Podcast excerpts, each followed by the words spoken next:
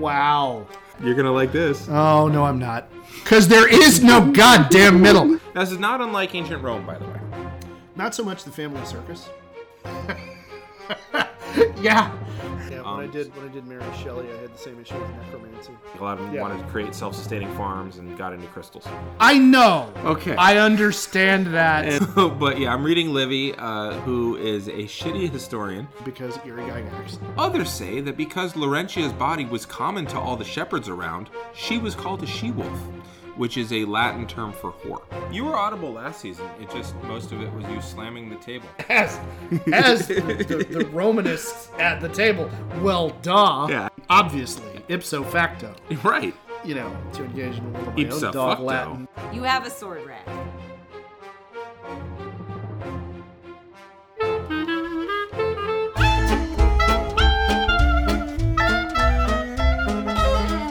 This is a geek history of time. where we connect nerdery to the real world. I'm Ed Blaylock. I'm a 45 year old now, uh, father of a very young uh, boy who has uh, recently uh, started showing a very great interest in dragons. Dragons. He seems to see them uh, a very great deal in and around every place, and I don't know where exactly he's getting it, but I take it as a sign that I'm affecting his imagination in a positive way. way. Uh, and uh, prior to the plague arriving in the lands, I was uh, a, uh seventh grade world history teacher and a seventh grade English teacher. I'm now doing that uh, still, but now uh, via remote. How about you? Well, I was at one time before the plague a Latin teacher and an occasional history teacher. Uh, I'm still a father of two. Uh, my daughter, who is super into dragons, uh, my son, who is super into trains. Um, but uh, she's she's almost eight. He's ten. Uh, but now, yes, I am a remote Latin teacher as well uh, because the plague has come into our lands. But I did stock up on bleach and disinfectant, and I walked out into the sunlight today and stabbed myself a bunch of times with little pins just to give myself more surface area to get that light into my body.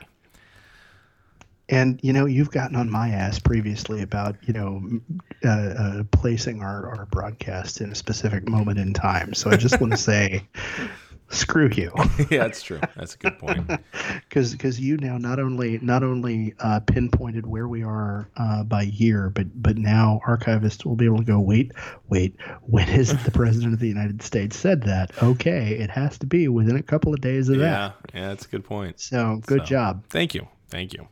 Actually, No my worries. my daughter started playing another character. Uh, her ranger that she loved um, decided it would be better for her animals, uh, her animal companion, to not go on a boat to a desert because it was a, a, a black bear, which was totally shocking to me. So she played her character exactly as her character would and basically retired her into the forest which meant we had to make a whole new character for her. So I finally convinced her that a monk is kind of a fun class, and she's a dragonborn monk. So she's all about the dragon stuff. So what she doesn't know is that tomorrow they're going to get hit by dragon pirates. Nice. Yeah. You know, Okay, I, wait, I don't on. recommend seaborne adventures, by the way, because you are Oh. trapped on the goddamn ship and you aren't the one in control of where it goes. Like, there's so much narratively Nope. that's bad about doing seaborne Oh, adventures. Yeah. Well, there's there are so many limitations involved in it. Yeah. Yeah. It's it's yeah.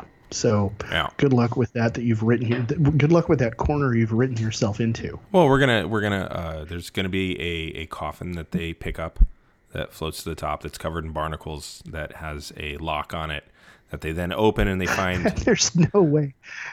And and you know they're going to open it because Uh-huh. as smart as your children are, they're still player characters. And yeah. what could possibly go wrong? right. So they're gonna open it and it's Yeah. gonna be a very nice vampire who's gonna char- charm the uh, the captain into simply Uh-huh. just taking him to this island where he can then restart his life. So it's going to be the most benign vampire encounter they ever have because the vampire is way too high a level for them. But while they're doing that, uh, the vampire gives me a good ex machina in case their encounter with the dragonborn pirates goes south on them. So they've got. I see what you're doing there. Yeah, I see what you're doing there. Good Yeah. good thinking. Yeah. Good thinking. I can hear what you're doing there. What are you doing there? I'm not doing anything. Um, my my wife is at the sink, which is behind where you Ah. can see me from. Okay. So, and not to worry. It's- Don't. It's fine. um, Can, did you turn yeah, the little so- thing so that it's on the on the uh, mic so that it's like an upside down heart? Yeah. Oh, yeah, okay. cool. All right. I, I, I did. Good. This Yeah, is where I did, people get to peek but, behind the uh, no. veil of our show. So, But behind the curtain, yeah. Pay pay no atten- pay no attention to the plumbing behind the curtain.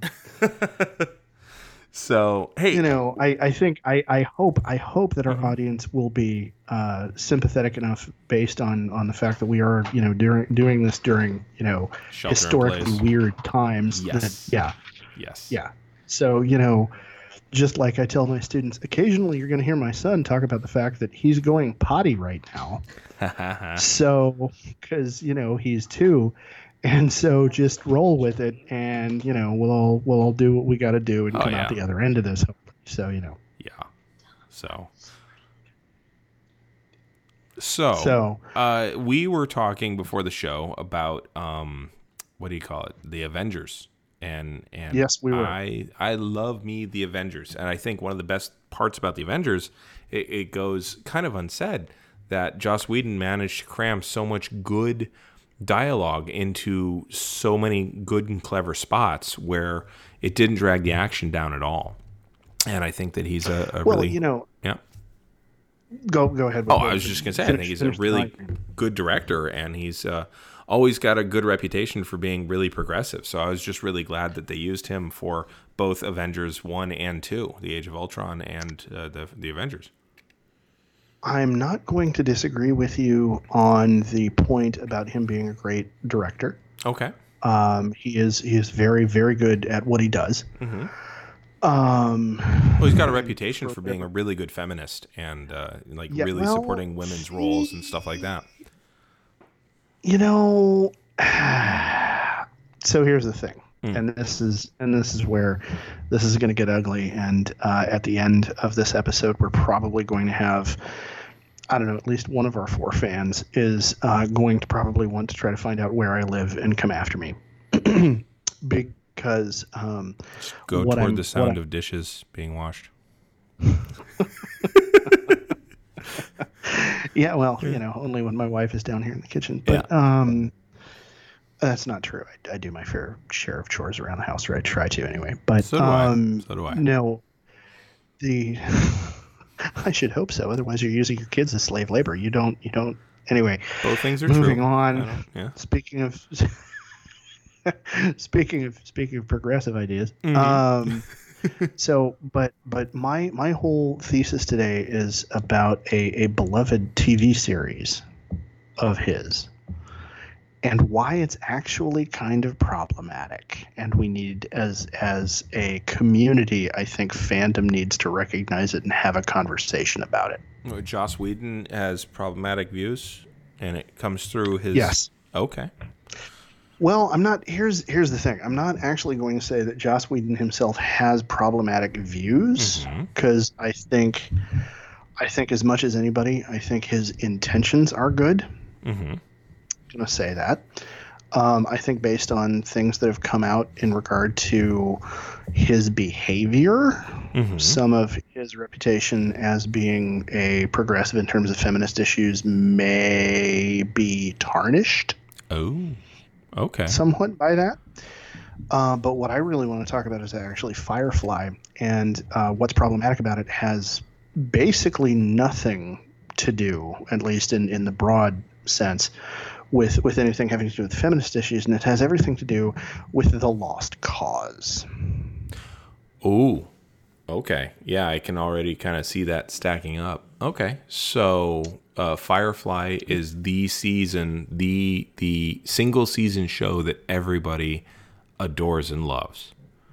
Like, Yeah, within Yeah. within science fiction fandom, if you say that you didn't like Firefly, that's a surefire way of getting yourself like ostracized. yes. like like or or or at, or at, at the most benign have a whole bunch of people look at you like who the fuck are you man Right. because here's the thing it is a real before i before i start in on what i'm going to say here's i i am a i am a huge fan i Mhm. love the show um the dialogue because it's it's one of the things Joss Whedon does brilliantly. Uh, the, the dialogue is always good. Uh, even even in in storylines within the series that are that are kind of yeah you know middling like okay this is like a first season TNG episode you know kind of thing Mm-hmm. because because even within the 14 episodes that were actually done of the show it does have the couple or three that are like holy fuck this is amazing Yes. and then it has a whole and then and then it has a whole bunch that are like this is really solidly really good TV and then there are like one or two that are like Swing and a you miss. kind of had a you kind of had a rough day in the writers room Mhm. you like I, you know i'm gonna say i don't think the show ever completely misses No. I think there's enough through I- lines and enough threads that if the A and B and C threads don't work, the D thread still does. Yeah, Yeah. yeah, and and Whedon has a good enough sense of his characters Mhm. that there's never anything that happens in any of these 14 episodes that you're like, well, that just doesn't make any sense for you know why why would Preacher be reacting that way? You know, Right, Preacher, right. but- well, that's not him. Like like the, the character, and, and that's part of the blessing I think of the of the series only having 14 episodes. It does become an empty vessel in some ways. Like, yeah, well, and and yeah, go ahead. Oh, I was just gonna say it's so concentrated, and you always put your best foot forward. And because his strength is character writing and dialogue, that's a really strong first season. And then after that, it was like, wow, just think of what it could have been. Yeah, and and there's no you know like uh, you know black tar alien you know uh, episode to to you know completely kill the mood and, and Right. bring everybody down. You know, and um, there was never they never ran into the problem of you know uh, the the Wesley conundrum. You know, Mm-hmm.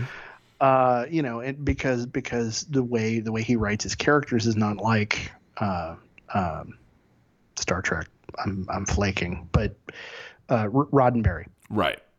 you know, and and so the characters are all very strong. The dialogue is always good. Yeah. And so when the plot lags a little bit, you still have that effervescence and that fizz. Mm-hmm. You know, like like as a beer snob, you know, if if the flavor profile is a little flat, you still have the effervescence and the and and that going on to to still kind of maintain your interest and still make it at least a little bit interesting on the palate. Sure. Um, three guesses to our audience what I'm drinking right now. So, but but you know the thing is, and, and I'm and I'm going to start by talking about the show, um, and and not the, the history that's kind of involved behind it. So what, what we've kind of already talked about because the first note I have here is ask ask Damien for his opinion on Firefly.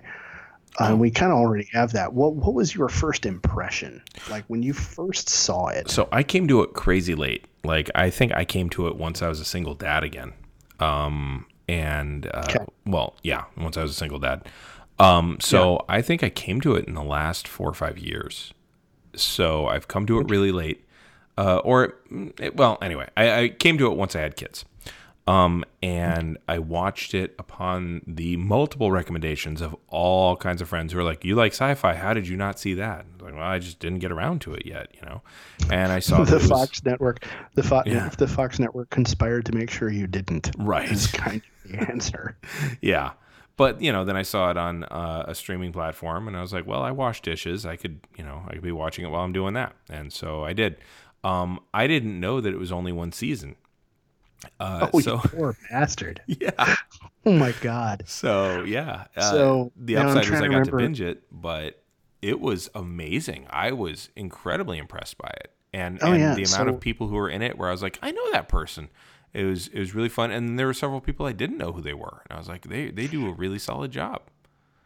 Yeah, what's what's really remarkable about that is, you know, uh, everybody else who and and my my experience is actually very similar to yours. hmm Um, I didn't I didn't wait quite as long to see it, but uh, you know, it was on the air in 2002. hmm So it was like 02 to 03.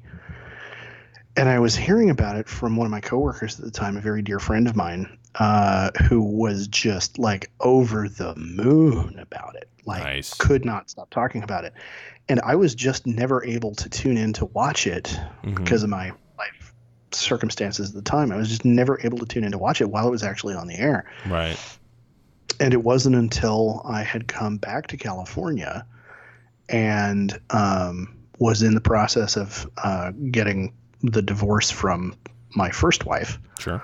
that um, I actually had the time to sit down with a with a DVD set hmm and sit down after work and watch it. And I think I wound up watching it over the course of about a week and a half, Yeah, that's that's about right. and just like, yeah, and just absolutely devoured it. hmm And I had the advantage over you in that I knew that it was only the one season, and these were the only episodes that existed. Uh, And so, you know, and I did recognize a couple of the people on the cast as like, oh, hey, I've seen that person before. hmm Uh, but it hadn't been quite so long for them to get really established in other roles. Like, for example, Right. when Nathan Fillion went on to do Castle hmm on ABC, I knew, hey, I know who that guy is. I saw him play Mal Reynolds. This is going to be good. Uh, okay. like like from episode one, and of course that series is another one that you know had a huge huge fan base. Right. Uh, had had much better ratings than Firefly because uh, ABC didn't screw the show over the way Fox did Firefly. Right. Right. But you know, so yeah, and and I think you know the what what struck me on watching it Mhm. was that it looked so different from everything that was sci-fi that was on TV at the time it aired. Yeah. Again, I didn't. I didn't see it on Yeah, TV. so like, I came yeah, to it no, like I- I, came to it probably after I watched BSG. I think I was probably Okay, looking well- around for something, and I was like, "Oh, okay, this will be a good series to get into." so here's the deal. I'm gonna say I'm gonna say it's Mm-hmm. still very much a departure from everything else going on on TV, Mhm. even at that time. Mhm. Even even when you came back to it, because like when it originally aired, hmm um, Stargate SG One, Roswell, The X Files, Enterprise, hmm and Farscape are the biggest sci-fi series names I could think of Okay. that that were on TV at the time. And so, you know, Roswell and the X Files are kind of kissing cousins in terms of subgenre, right? Okay. Right. Right. Yeah. There's something strange afoot, and and there's government involved. Got it. Yeah, and it and it all takes place in our world with you know it's it's kind of the science fiction equivalent of magical realism. wow You know, Stargate SG One Mhm. is one of the best military SF series that's ever been done Okay. because they managed to be believably military at the same time as having a basically space opera kind of storyline. Right. Enterprise, we've already talked about on this podcast. Go Mhm. go go back to the episodes where we talked about how 9/11 ruined it. And Farscape, I love Farscape. And Farscape is just fucking weird. Okay. Like there's no it's it's it's space opera. Um, have you have you seen Farscape at all? I started watching a couple episodes of it because the gal who played Shazza in um, Pitch Black was in it. Um, but I think I started that one after I started watching uh, Firefly. It was the next one, Okay. and then I just kind of lost interest in sci-fi as a genre for a little while. But everything that you've Okay. mentioned has been TV sci-fi that I didn't really get into. Okay. Yeah. Um, I have uh, very, very good friends who were super fans for Mm. X Files and well. Uh, I was a huge fan of Stargate SG One. I Mhm. still am. Um, I identify very, very strongly with Daniel Okay. from Stargate, like on so many levels. Um, and and so frequently when I'm dealing with administration, I do the same. You know, putting putting two fingers between my eyes over the bridge of my glasses and looking kind of strained. So like you know, but um, you know, Firefly was. I think the first TV series, at the very least, in a very long time, hmm to to pull the Star Wars card of used future. Okay. Like Yeah. like Yeah. cuz cuz cuz it predated BSG and BSG was a used future, but not a beat up derelict used future. Firefly was like, no, no, seriously, this is heavily used. And you know the, the the title ship that our characters are traveling around in is literally held together with baling wire and force of will. Right. You know, and and it wasn't just used future; it was ragged edge used future. Mm-hmm. And you know, it it very obviously leaned heavily on Western tropes. And it kind of sounds stupid for me to say that because it's so obvious. Uh, it it was a Western in space. Right. It, it, I mean- it was much more akin aesthetically to uh, what we saw with the original Battlestar Galactica in terms of In lot of costuming. ways, yeah. Yeah. Oh yeah. Well, you know, yeah, earth tones everywhere. Mhm. Um, you know, everything looks weathered. You Yeah. know, only only the bad guys ever had totally new looking clothes, Yes. uh, with the exception of Simon Tam. Okay. And I'm going to get to that in a second when I talk about character archetypes. Please but do.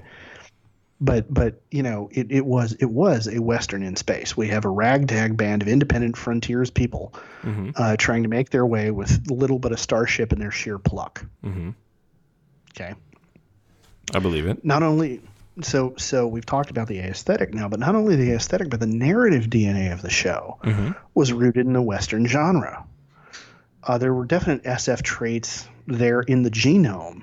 Some of them taken from interestingly enough from from a subgenre that you wouldn't think would tie in well with a with a western which is cyberpunk uh, and and a lot of them from space opera. Hmm but the dominant phenotypic characteristics came out of the western. Okay. you know um, so talking about character archetypes hmm uh, mal reynolds starts out he's he's leader of the gang Right. right he is he is that you know charismatic you know frontiers dude Right. he's he's what um what what tv tropes would refer to as a knight in sour armor he he has this outward show of a very great deal of cynicism and kind of bad attitude but at the end of the day he's actually a really honorable guy Nice. with a very with a very with a very serious personal code of honor hmm um, and especially in his dealings with Inara, it becomes really clear because, like, from the first episode, you can tell he he has a yearning there, but he doesn't think it'll ever go anywhere, and so he copes with it by being, frankly, really rude to her. Right. You know, Yeah. and then you know and then and then all of the captain tropes from sci-fi are there he's a father to his crew hmm uh, you know, beloved leader kind of stuff. And he is he is mostly a guile hero. He is mostly he makes his way by being cleverer than everybody around him and being one trick ahead of the opposition. And sometimes falling over backward into the good luck of that. Yes. Like, like Yes. it- actually, as often as not. Like, there's some, there's times where he's world weary and he gets it, and then there's other times where, shit, I didn't think I'd get out of that, or I always knew Yeah. there'd be a way, but I didn't know how.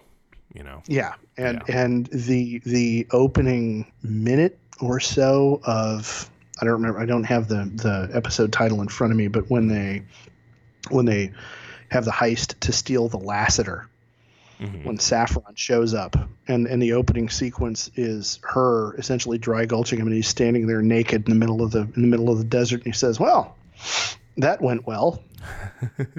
and then they and then they go back, you know, 72 hours before that. You have the whole plot line go from there. Right. Right. You know, like, all right, well, this is all going according to plan. Like, Mhm. how could this be going according to plan? You're buck naked in the middle of nowhere. Right. Like, and there are undoubtedly scorpions. Like, what the hell? so, but and, and the other the other thing that's important to note is he's he's a guile hero hmm who relies heavily on luck, but he also has a a streak of you know when when the veneer of that gets rubbed off, hmm he he comes he shows up as being a determinator and frankly a badass. Yeah.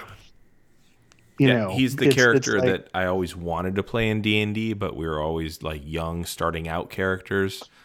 So yeah, you never get to be you that guy. Never be, You can't ever be Malcolm Reynolds as a first level character. Yeah, no. That's just not doable. No. You might pull off Wash. You Yeah. know, as a first level Yep. PC, if you if, if you're in a system that allows you to throw all of your skill points into one area, like no That's no true. no no put me beh- put me behind the controls of a starship and I will wreck shit. Yeah. I'm no good at anything else. Nothing else. Yeah. Like like I fall apart in any kind of negotiation. I can't fight where a tankers cuss. You know, Right. I'm physically fragile. Like Oh, yeah. no no, I can't do anything else well. But that one thing, mm-hmm. I am a one. You know, you can do that. But like you know, so all right. So that's that's Mal. Then we have Zoe, who's the the veteran, the loyal second in command. Right. TV tropes would call her the Lancer. She's the one you look at who you're kind of like, well, you know, you could be the lead, but you're not. hmm Why aren't you? Right. You know, and she's and she's very very hyper hyper competent. hmm And where Mal sometimes works to try to obfuscate what a badass he is, and sometimes he's just naturally kind of a knucklehead. Right. Zoe Zoe is always the one on his right on, on his on his on his left. Always always right behind his left shoulder. hmm Always totally cool, totally competent, and always has a plan to kill everybody in the room. Yeah, and she is a like you said a badass fighter. Like Yeah, he's he's the bard who can fight. Yeah. She's the fighter Yeah. who can fight. Yeah, Yeah. stone cold Mhm. killer. Yeah, bad. Then we have Kaylee, who Mm-hmm. is a borrowed archetype from SF. She's the genius engineer. She's my favorite character. I think I lost you. Oh, Oh, yeah, I'm totally not gonna lie. I yeah, you- well you did, but yeah, she's she's your favorite character. Yeah. And I have to tell you, um, I had the biggest crush on Mhm. Jewel Staite. Like for the first episode or so, I was like, no, no, Inara is way hotter. hmm And then and then like I came to my senses and realized that no, no, no, no, no, no, no, no. Yeah, Kaylee. Yeah, a huge, huge crush on her. It goes back to my love of jumpsuits. Like anybody who dresses practically is automatically more attractive to me. Like Really? dead serious. Yeah. If you dress practically, like that's I think why I still here it is 2020 and I still like wearing cargo shorts. Like that's not that's apparently not No, good. no, no. You're a dad. It's Well, the that too. uniform. Yeah. So the Argyle socks are just Like- uh, a, a good Yeah, well, flair. That's But but Yeah, I've been well, told that cargo just- shorts are a bad idea. I'm like, no, they have pockets. You will never talk me out of these. and if you have young kids, like, Mhm. no, no, you don't understand. I can carry so much shit. Yes. Yeah. Yeah. Like, you know, and if we're and if we're talking about, you know, pre social distancing era, hmm uh, you know, I can I can bring two bottles or more, Mhm. depending on the cargo shorts, of my own beer Oh, to there a you party. go. There you so go. I don't have to drink the shit they're offering me there. Because you you know, go. I know, I know that I know that Bob hmm is an idiot who you know only likes you know Coors Light. So no, I'm not drinking his beer, but I've got cargo shorts. I can bring a couple of bottles of good stuff. There you go. Like Yeah. I'm just saying, from a practical, yeah, no, Sure, sure. I'm, I'm right there with you. I mean, the only difference is that you know, um, in in my own case, it's been a, a utility kilt rather than cargo shorts. Right. But you know, Same amount of now- pockets. You're fine. Yeah. Well, yeah, and and so you know, right now, of course, I I am wearing cargo shorts as we speak Yeah. because again, dad uniform, and it's you know, it was 91 degrees today. It did get hot. It did get hot. Yeah. Yeah. Um, quite warm. Yeah. I'll claim that I'm wearing cargo shorts, but you ain't seeing me. And from I, the, I'm not gonna put I'm Yeah. not I'm not gonna press the issue because I'm only seeing you from the chest up, and I really don't need to know Yeah. together. That's a question I don't need to ask. Right. So anyway, So so, Kaylee, Kaylee. so Kaylee, who who you the know we the, both the pretty crush on. ugly chick, basically. That's the, other thing. Hollywood the Hollywood ugly. Right. chick. Right. Because she is That's like that's, that's the trope. you have the character who is the the sexy one because you got two Yeah. women on the show therefore one of them is the sexy one the other one is the the pretty one who's not sexy wink wink but is just as hot like it's it's a Yeah. that that in itself has got to be Yeah, some sort ginger, of trope the ginger, the ginger Mary Ann conundrum. yes Yeah, Yeah. like anybody with half a brain looks at Mary Ann and goes, uh, "No, I'm sorry, she's smoking hot. What are you talking about?" But of course, the idea was, no, no, Ginger is the hot one. I am going to say Mm-hmm. that I am, I think, one of the few guys of our generation who actually did think Ginger was hotter. See, I have a genetic predisposition known- against redheads. So, Because yeah, because you are one. Right. Yeah, combustion. Yeah, we've heard it before. yep.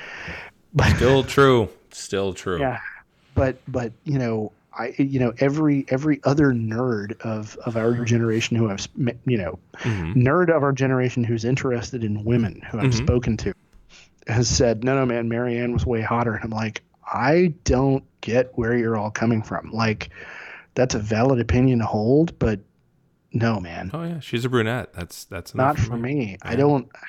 Anyway, so but the other the other trope that's important to to note with Kaylee, the sub trope, as it were, you know, her primary trope is genius engineer, but underneath that, uh, her actual personality is all taken from the plucky frontier girl. Yeah. You know, She just figures out how the axle works. You know. yeah, and she's Yeah. and she's she's one of the one of the daughters in Little House on the Prairie Mhm. in space. Yeah. You know, Yeah. um, There is very much a paternal vibe that they all have toward protecting her.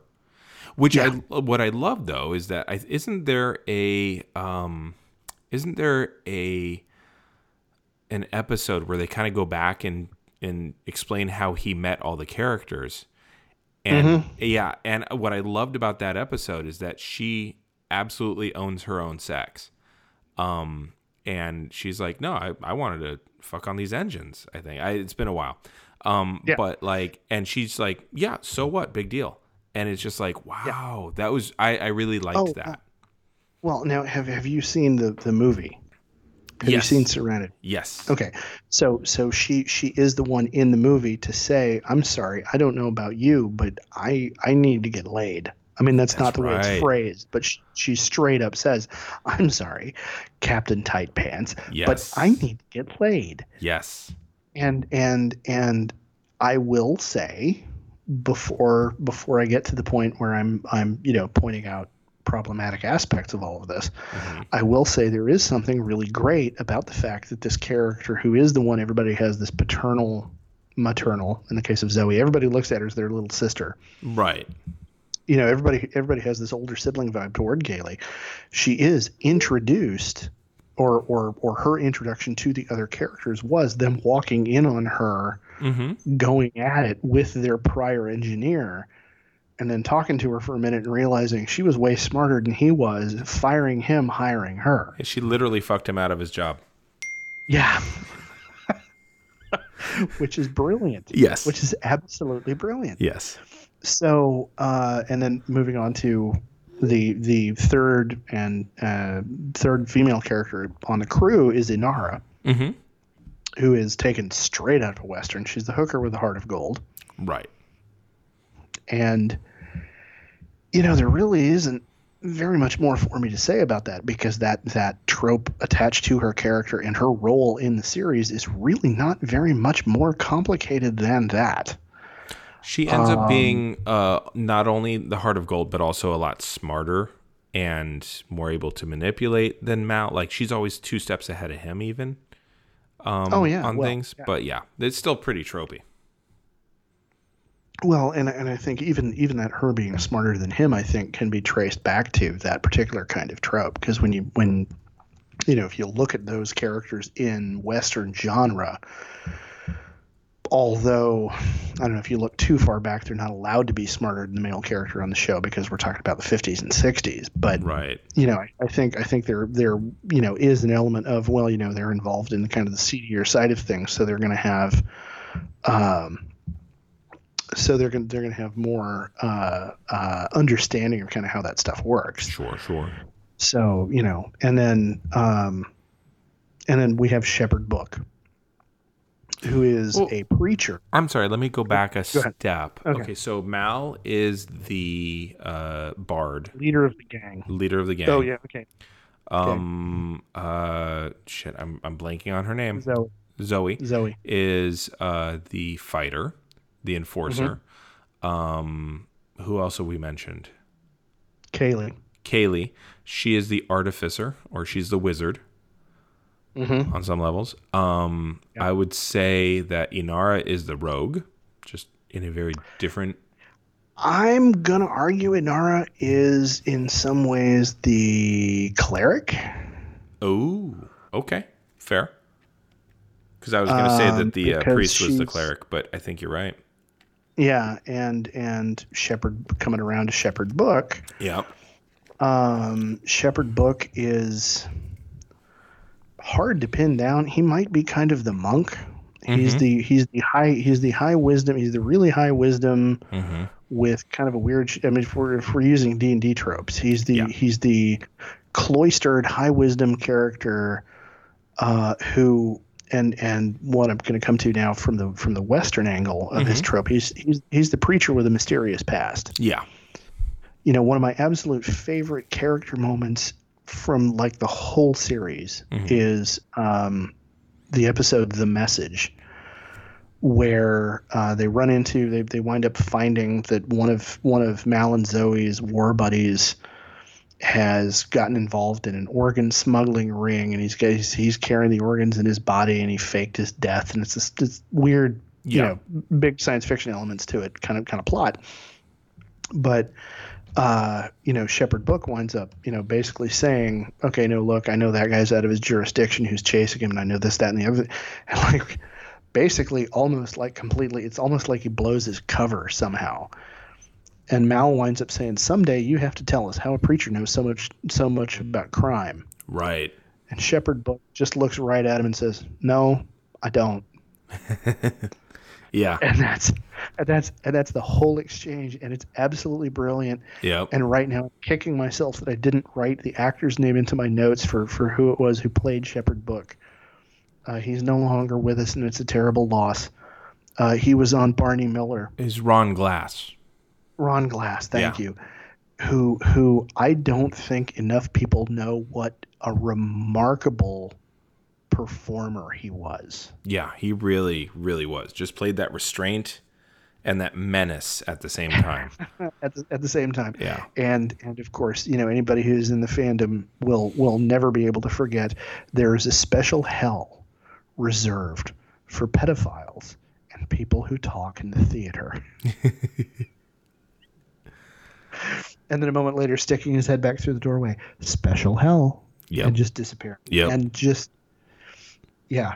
Okay, so, he's the preacher with the dark past. Yeah, I would definitely Yeah. say that that is, uh, well, given that he's a preacher, I'd say he's a warlock. But uh, Interesting. Uh, well, I kind of like that. That's the- not a direction I would have gone, but I can take that. well, I, I kind of think, well, I, it, you know, you and I have different cosmologies there, but like, he's got the sponsorship of a deity if he's a preacher. So it's a real easy line for me to draw. That's a good point. And he's not and he's not a holy warrior, so No. he really doesn't fit in with cleric. No, you're Right. right. I can see that. Yeah. So, okay, so he's the preacher with the dark past. Yeah.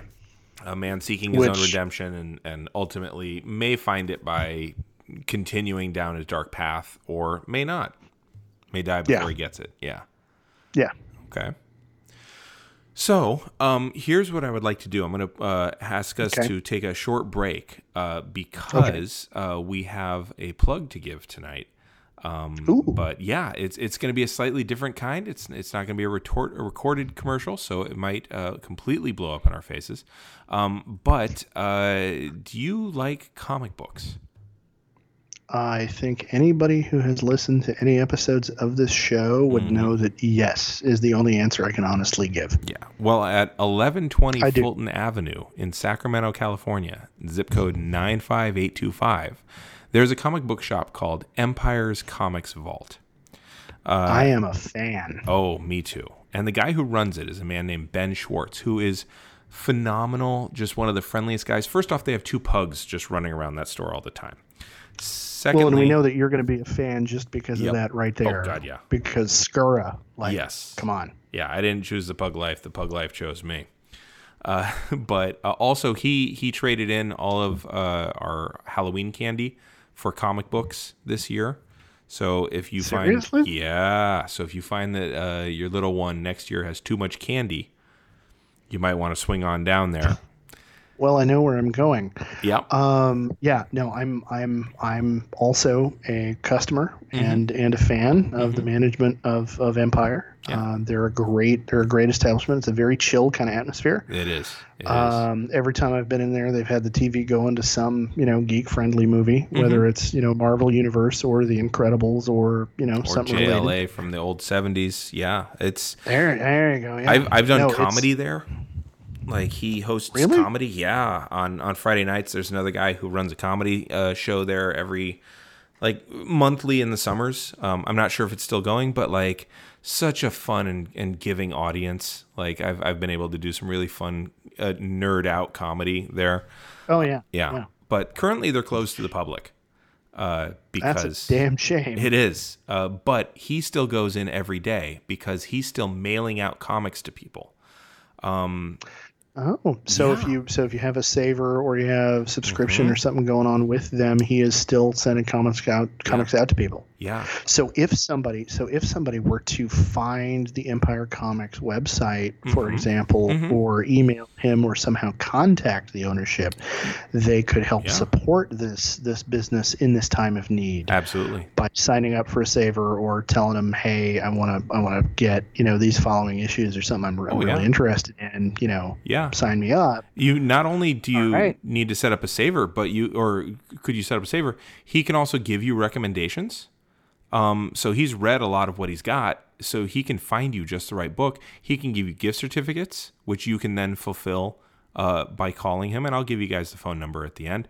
Um, he's also restocking back issues. So if you are looking for gaps to fill in your collections, um, he can help you with that. Kids books are also always twenty percent off. oh, very. Oh, it's fantastic.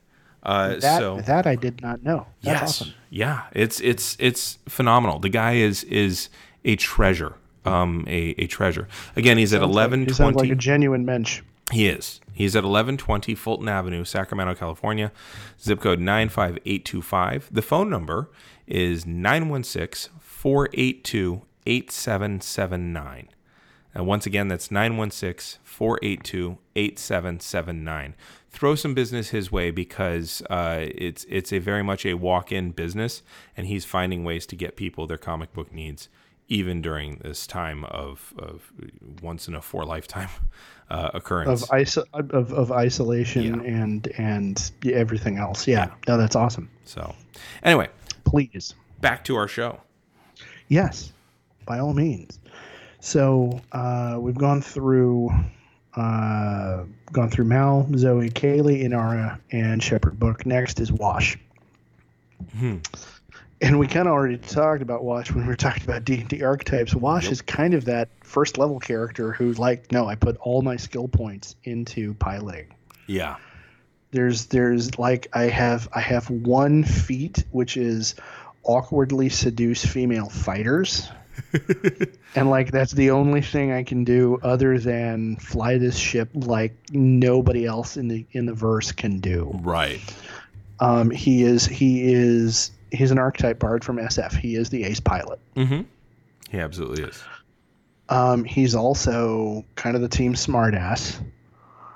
Um, and of course, Alan Tudyk Mm-hmm. has now become this name that like everybody knows because he's done he's done voice work in so many movies. Oh, yeah. since since then. Uh, you know, including including a Star Wars movie. Mm-hmm. Uh, and and for God's sakes, they need to cast him in the Mandalorian. Like, please, Oh God, yeah. please, Yes. please give him a part in the Mandalorian. Like, I'm begging you, if anybody on our listeners list is is even tangentially related to anybody making these decisions, like literally, I am begging you, Mm-hmm. cast him in something in the Mandalorian. Yeah. for the love of the force please. So you know he's he's gone on to become one of the members of the cast who's who's become broadly famous. I think he he and uh, uh, nathan fillion are probably the two actors who were unknown at the time of their part in the series who've gone on to become broadly known Um, you know, I think I think the other I think the other members of the cast, like people kind of look at him and go, "Where do I know you from?" Right. But like people will people will look at Nathan Fillion and they'll look at Alan Tudyk and go, "No, no, no, I know you."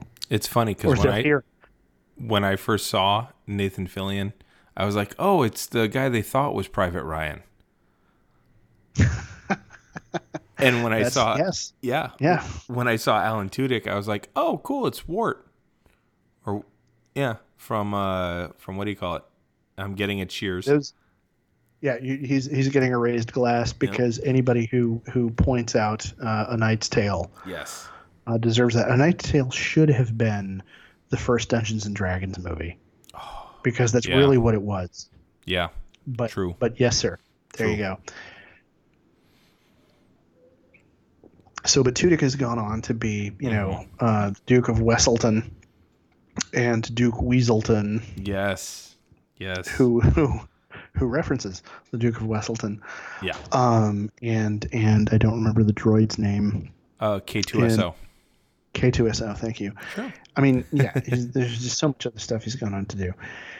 So, um, and that's and that's but but his character in in this series is basically he's the comic relief for the team. He's the guy who makes a joke to to break the tension, Yes. and then and then he's the ace pilot. Mm-hmm. And then we have Jayne, played by a Baldwin who is not actually a Baldwin. Right.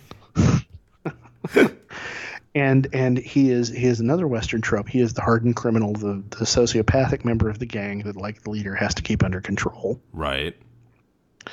and he's the hardened criminal and the gunfighter Mm-hmm. He's and the heavy weapon. He's the barbarian of the group. yeah Yeah. oh yeah no in, in D&D tropes he's totally the barbarian Yeah. and then we have simon simon tam Mm-hmm. who is the city slicker Yep. again 100% complete western trope he shows up he's got all the nice fancy clothes he's got all the money he's got all the understanding of urban society and all that stuff Civilization. and civilization and he is very clearly imagine that all the words i'm saying now for the next several all start with capital letters he is not a frontier type Yes. He is a tenderfoot he is like like any any time any reality of life on the frontier comes up he's the one who's taken aback and for a modern audience in a lot of ways sometimes he winds up becoming kind of the point of view character I was gonna say he's the everyman. He's the Winston Zeddemore of the group. well on on some levels he's the winston zeddemore and then he turns around and he becomes the wizard on a couple of occasions mm-hmm. because he's also the doctor See, and this is why I thought he would be the cleric. Good point Mm-hmm. party can have more than one cleric Yeah, I still see uh, Inara as being the rogue, though. Like, if you're going archetypically, she's the one. Yeah. She's not the sneak thief rogue. She is the uh, the the the, the face the face rogue. You know, um, he's he's the face, and that's part of the tension between them. You know, Mal is the face bard. Um, she's the face rogue. You Yeah. know, she's the charming rogue. The one that the person who really likes to role play their characters does that. Yeah. Okay. Good Yeah. point. All right. And then finally, the last the last character of the main of the main cast that we have is River. Mhm. And River is not taken from a Western trope. She is another science fiction refugee. She's the weird psychic girl. Yes. Isn't she the sister of the doctor? Yes, Okay. the yeah. younger sister. Yes. She's the MacGuffin. Uh, yeah. Yeah. In in a very in a very great many ways, she is the MacGuffin. In a D and D party, she is the one who the DM w- looked at her backstory and went, "I have the plot for the whole campaign figured out around you." Yeah. Having been that player, that's Mm-hmm. a blessing and a curse. Yes. just gonna say. Um, so now of the main cast, if we go back through that, that's two thirds of the characters are built out of Western tropes. hmm By the way, she if we're D and Ding her, she's absolutely the Yeah. sorcerer. Oh yeah, Yeah. yeah, like all kind of weird abilities that like we don't know how she learned how to do it. She doesn't even know how she learned to do Right. it. She didn't really learn how to do it. All of a sudden, she just does Did it. it? Yeah.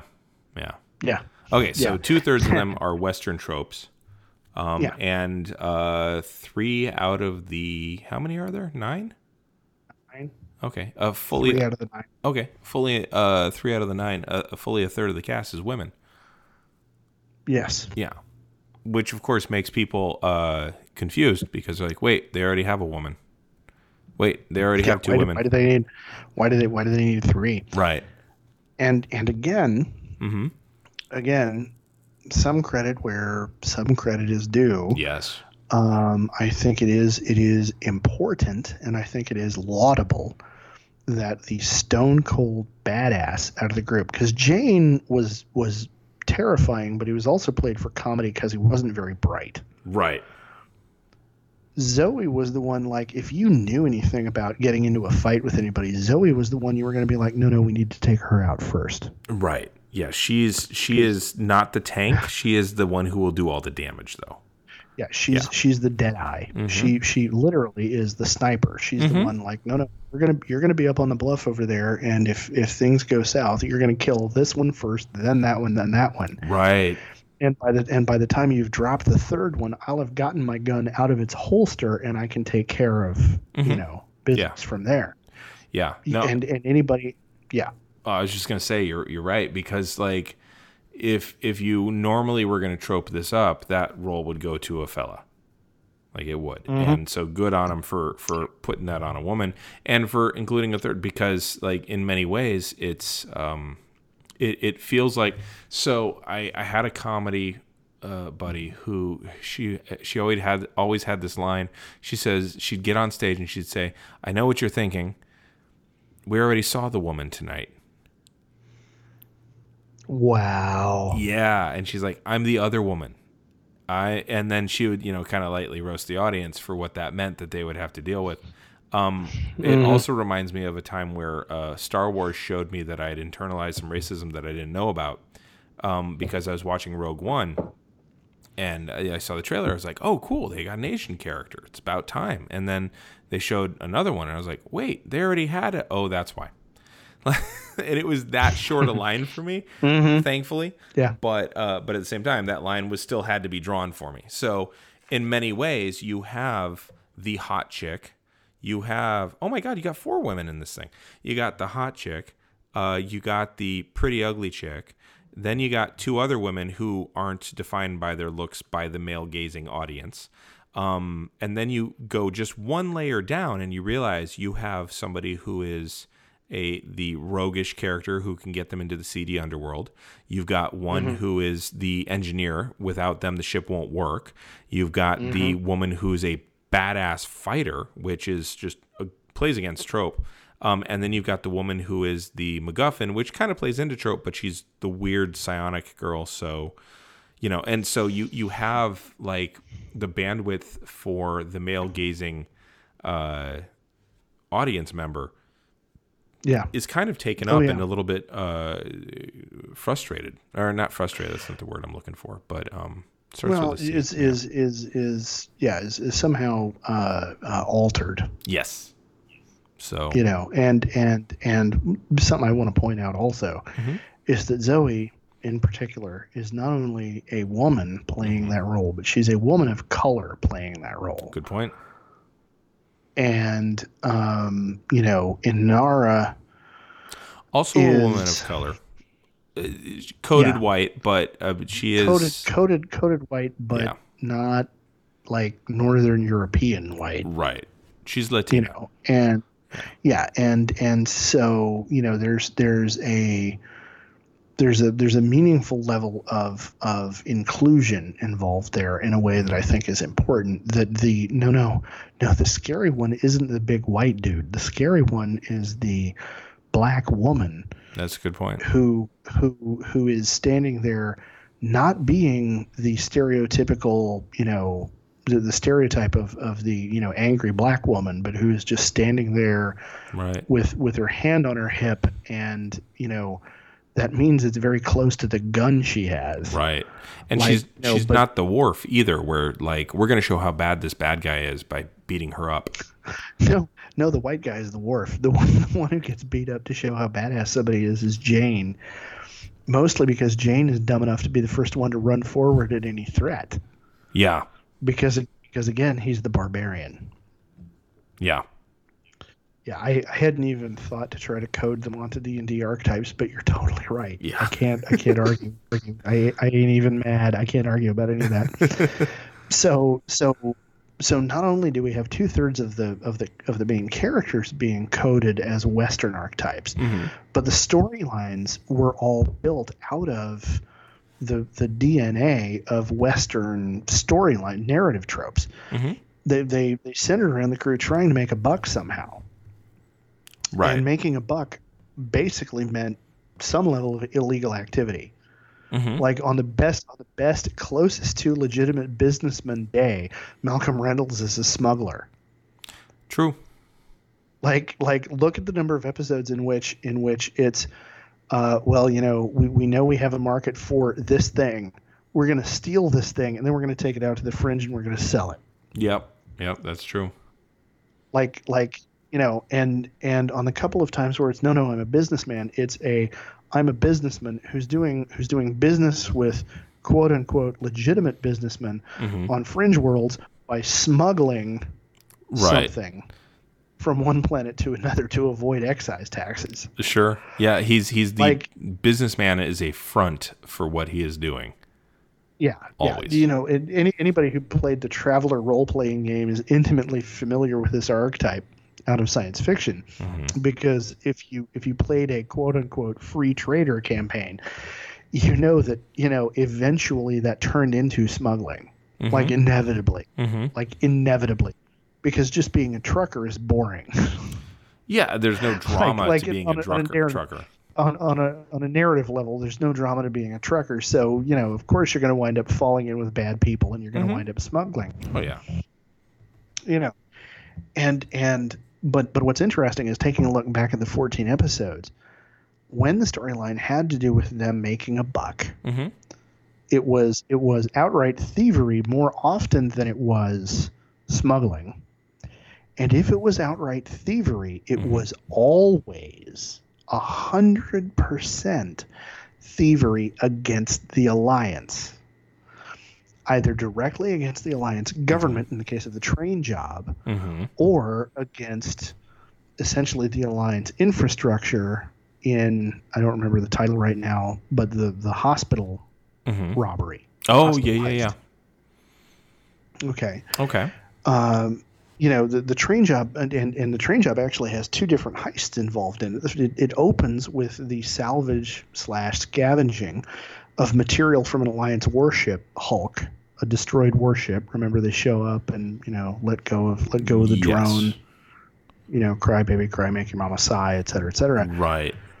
Um, and then it turns into a train robbery or a train heist because it's not actually an armed robbery uh, involving alliance supplies. hmm And I don't want to, you know, spoil anything for anybody who somehow hasn't seen it, so I'm not going to say more details about It's it. It's been 17 years. It's okay. Okay. Yeah. Well, Especially if it's germane to your argument. Yeah. Okay. Well, less so in this case, Okay. but but they, they wind up they wind up robbing a train full of alliance soldiers that are guarding a shipment of, of alliance. Essentially, to, they find out it's medicine. They don't know at the beginning of the episode that that's what they're stealing. Right. It's medical supply. And so, if they're going to outright steal, they always do it from the alliance. hmm Okay. I'm I'm sensing a theme here. Okay. Yeah. We're coming up on it. hmm So, who's the alliance? I hear you asking. I and that's you a know good question. it is a good question. That's a good, it's a meaningful question. See, the alliance is the overarching authority of the solar system in which the series takes place. And see, Mal and Zoe are both veterans of the military force that fought against the alliance in the Unification War, in which the alliance sought to take control of the independent planets and moons not previously under its control. Okay. Yeah. It's getting uncomfortable. Well, I, I got more. It's going to Okay. get more uncomfortable. The Alliance is the overarching big bad of the series. They, ex- they they're the ones who experimented on River, hmm uh, and and they are the ones who send a truly unnerving pair of hunters uh, coming after after the crew of Serenity to try to get River. Now, is that in Two- two- Serenity, the movie, two- or is that in the TV no, no, series? no. That's that's in the TV show. Remember Okay. two by two hands of blue Mm, with the with the, the hypersonic, ultrasonic thing that makes people bleed out of their ears. yes, yes, And, and they're and they're oddly kind of robotic, and we don't really know what's what's going on with them. right. Those those hunters are are explicitly sent by the Alliance, and we Mhm. know explicitly that the Alliance experimented on River. We find that out. Mm-hmm. In that same hospital heist episode a couple of episodes we find out you know because because simon says hey i have a target but in order for me to walk you through getting through that target because i'm a city slicker uh, you know i can guide and a doctor i can guide you through where you need to go in the hospital to get this stuff done Right. Um, you know, he winds up saying the price is you need to get me into the scanning room so I can look at my sister's brain and figure out what's wrong with her. Mm-hmm. And he, and he figures out in that episode that she's been experimented on Right. and surgically altered. Mm-hmm. And uh, the Alliance gets decried repeatedly by Mal, Yep. Uh, and to a lesser extent by Zoe, but almost always by Mal. Mm-hmm. as being oppressive, and there are a bunch of invading bullies. Uh, the Tams were both born in the Alliance on a core world where life like looks like something out of a cyberpunk story. So wait, wait, Uh, wait. We're starting to see urban versus frontier as well. Yes, Okay. and we see that life on a core world, in many ways, looks like something out of a cyberpunk story, Mm-hmm. which includes massive megacorporations and intimations of really heavy-handed surveillance. Mm-hmm. uh, Simon Simon starts talking about we haven't heard anything from River in a long time. I'm, Right. I'm worried about her. I'm worried about her. And you know his parents both say you need to stop talking about this. This is dangerous. You need to be quiet about this. You know. And so there's intimations of, of the alliance government being, you know, um, dictatorial or Mhm. heavy-handed. But then in the movie, we find out that uh, there is a legislature, and there Mhm. is there is, you know, something something like a recognizable form of representative dem- democratic government, Right. which is part of the reason that the the agent gets sent after them is because River somehow has secrets in her head because she got exposed to the, the legislature. She was shown off to the legislature by the scientists. She may have read their minds or something. Mm-hmm. And and so you know, there's this like, well, okay, wait, is it like they're ruled by a mega corporation, or is it like they're they're a representative democracy with with elements within it that are that are bad? Like, what do we know? Right. And so we're I know we're coming up on an hour at this point. We are. So I think we'll we'll we'll pause here to Okay. pick up again. What's the first thing you're taking away from this? Well, I, I haven't mentioned it yet because there's a quote that he says, and then there's also a reference to clothing that they mention. Um, do you want me to hold those until next Yeah. time? Okay, I will. I'd say so. All right. Then I would, and there's also the blending of English and Chinese throughout the whole thing. Were you going to touch on that at all? Um, I, not in not in my notes actually, but go ahead. Bring so so now I'd say if that's a point you want to make, go ahead and go ahead and do that. Yeah. So uh, you essentially have two empires uh, that annexed large chunks of their own frontier, uh, not always with the willing uh, consent of those frontiers, and who had uh, a, a history of expanding westward from the eastern cities of both places, um, both in China and in uh, the United States. And I just find it interesting that we're coming upon that again uh, in in well that he's blended those two cultures specifically. And if you look at the flag, it's a mix of the Chinese and the American flags. Yeah, Both of well, which are his- flags of conquest. and and we're we're going to get into the second part of that a little bit as part of the overarching Cool. thesis but but I think it's interesting that you bring that up because I think it's interesting to note that all of the historical context of that that you talked about about expansion from the east westward. hmm I don't think, except in the context of, of the American frontier, with all of those words starting with a, with capital letters, Sure.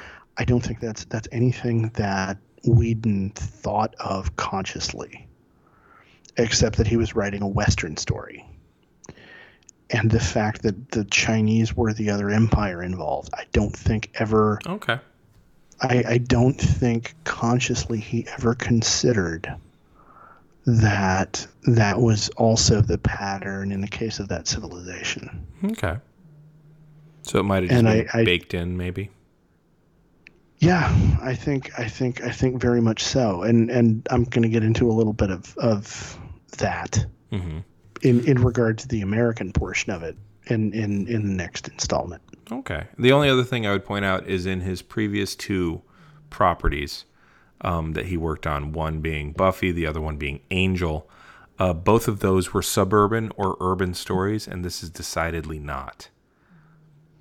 Oh, dramatically not. Yeah. And so it's a huge departure in a lot of ways from what he did. And I would say that, uh, you know, they always say work what you know, you know, do what you know. Um, Yeah. and it's not like he, uh, mm, he grew up in New York, if I recall correctly. Uh, and and he has uh, quite the lineage of writing in his family. Uh, I know that. Um, but uh, so it's, it's it's interesting to me that he uh, he he's taking a departure, and this is the one that is commercially a bit of a failure, but in terms of um, critical stuff, it's probably his most best known thing Yeah, I think so. because Um, he bounced think- back into like urban and suburban after this too. So Yeah, yeah, yeah, basically, yeah. yeah. I think I think he got if if if and I'm forgetting the title of, of the series I have in mind, but if, Mhm. if you're thinking of the same thing I'm thinking of, um, I I wouldn't. Yeah, no, it's it's definitely very urban. are we yeah. talking Angel or are we I- talking Dollhouse? Dollhouse? Dollhouse, yeah. Because Angel Angel was pre. I want to say Angel was pre Firefly. Yeah, Um, it and was, 'cause- Dollhouse, Dollhouse, yeah, Dollhouse, Dollhouse deserves an episode on its own. cool. um because there's there's so much to dig into on that but um he he got very very very heavily cyberpunk with dollhouse i gotcha. think and i think the extent to which the the subgenre shifts hmm talking about urban versus rural is almost pointless because it's totally a cyberpunk story and you you almost can't Gotcha. have have a frontier story be cyberpunk and i know i know saying that i, I intentionally said almost can't because i know somebody's going to have an, an edge case somewhere hmm but but the genre relies so heavily on so many things that have to do with urban life Right. That you you lose even if you have people with uh an, or not animal parts, uh machine parts on them. If you're in a western, you're in a western. Like you just are. yeah, Yeah. yeah the genre the genre is the genre and it's just really hard to get out of the of the straight jacket of, of kind of what's involved there Yeah. So yeah, uh, you know, I think I think my my takeaway to to move us toward you know kind of closing down and moving on to the next installment is um, all of this. Um, again, I, I kind of want to stress. I kind of want to defend myself because because where we're going to go in the next installment is going to make me very unpopular with a subset of people. I want to say, here's the thing: this was a brilliant piece of television mm-hmm. and I'm not.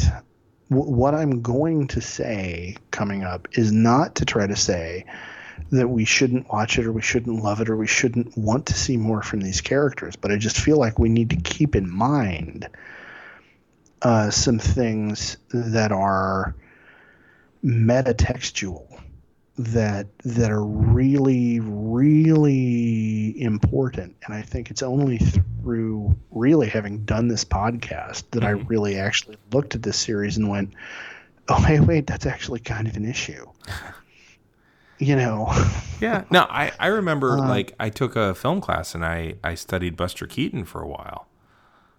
brilliant, Oh, amazing. Uh, how come he always took the side of the South? You know, it's one of those kinds of things. like, oh, hey, how come the good guys are always your Confederates?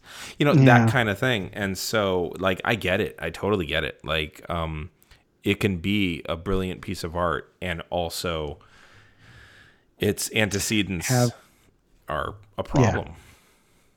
yeah have have these kinds of issues that i'm that i'm going to be talking about here in our next uh, installment Well, I look forward to it. so so there we go that's pretty much what i got All right. Uh, where can people find you so they can send their hate mail to you on the Twitter and uh, the uh, the social medias? oh man so the hate mail needs to be sent to at eh blaylock on the twitter uh, and at mr blaylock on uh, the instagram how about you Well, uh, no hate mail needed because uh, I, I, you know, came out standing hard for Joss Whedon. So I guess uh, for me, actually, there will be hate mail because uh, maybe I stood for someone who, who shouldn't be stood for. Um, but that's at Duh Harmony. There's two H's in that on the Twitter and on the Insta. Uh, so yeah. Um, I just I do want to of course if you want to scream at both of us you can Oh, do so yes. at uh, at geek history time Yes. on twitter Yes. I do want to uh, just plug a couple different things. Uh, one is uh, Capital Punishment has its own live streaming show every Friday night at 8.30. Uh, it's on twitch.tv forward slash capital puns, uh, as well as another TV sh- or another streaming show that I'm on uh, called Calling It in the Ring with uh, Damien and Johnny. Uh, and it's that's I'm on there with uh, another comedian, and we watch old wrestling and we talk about it as we're watching. It's a watch along on twitch.tv forward slash calling it in the ring. Uh, so there's both of those. But for this show, very cool yeah, it's it's a lot of fun. Uh, for this show, though, uh, I strongly recommend y'all uh, hit us up on the Twitter, uh, like you said, at Geek History Time, um, and at Eh Blaylock and at Duh Harmony. So, all right, well, very cool yeah, for uh, Ed Blaylock, I'm Damien Harmony. And I'm Ed Blaylock. And until next time, uh, keep rolling those 20s.